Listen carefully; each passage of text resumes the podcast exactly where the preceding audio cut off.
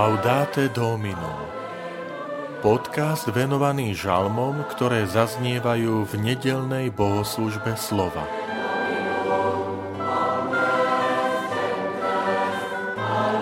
Úbožiak zavolal a pán ho vyslyšal. Žalm 34 Vitajte pri počúvaní tohto podcastu. Volám sa František Trstenský, som farár v Kežmarku a prednášam sveté písmo v kňazskom seminári v Spišskom podhradí. Úbožiak zavolal a pán ho vyslyšal. Pána chcem velebiť v každom čase, moje ústa budú ho vždy chváliť. V pánovi sa bude chváliť moja duša, nechže to počujú pokorní a nech sa teší. Tvár pánova sa odvracia od tých, čo robia zlo a vyhladzuje ich pamiatku zo zeme. Spravodliví volali a pán ich vyslyšal a vyslobodil ich zo všetkých tiesní.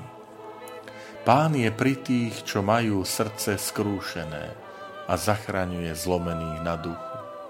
Pán vykúpi duše svojich služobníkov, nebudú potrestaní tí, čo v Neho dúfajú.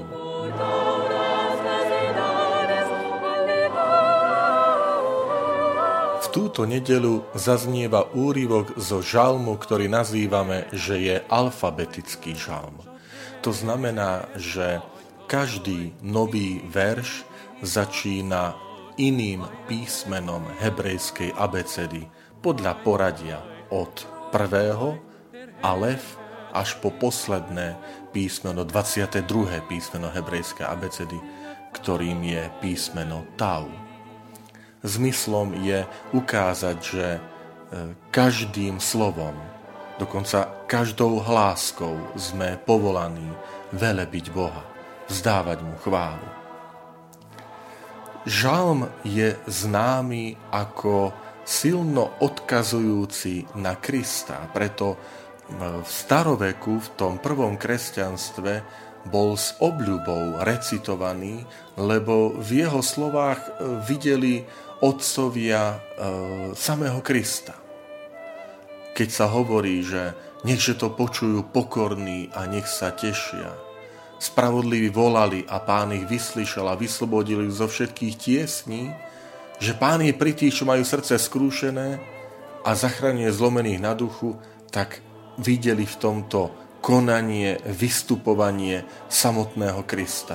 Že Kristus svojim životom a najmä utrpením a smrťou na kríži ukázal tú svoju pokoru.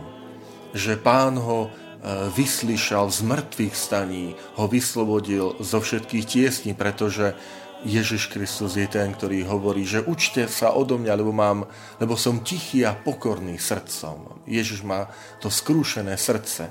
A preto aj táto lektúra žalmu nás pozýva napodobňovať Ježiša Krista, najmä vlastnosti jeho srdca, tú pokoru, skrúšenosť, poníženosť, s ktorou sa on obracia vždy v poslušnosti na svojho nebeského Otca. Žalm obsahuje aj slová, ktoré odkazujú na naplnenie jeho smrti na kríži, keď sa hovorí v tomto žalme verš 21, že všetky kosti im ochraňuje, ani jedna sa im nezlomí. A vieme, že Ježišovi na kríži nebola zlomená žiadna kosť ale najmä najznámejší je asi žalm pre svoje vyjadrenie, ktoré v túto nedelu síce nezaznieva, ale ho všetci poznáme. Vo verši 9. Skúste a presvedčte sa, aký dobrý je pán.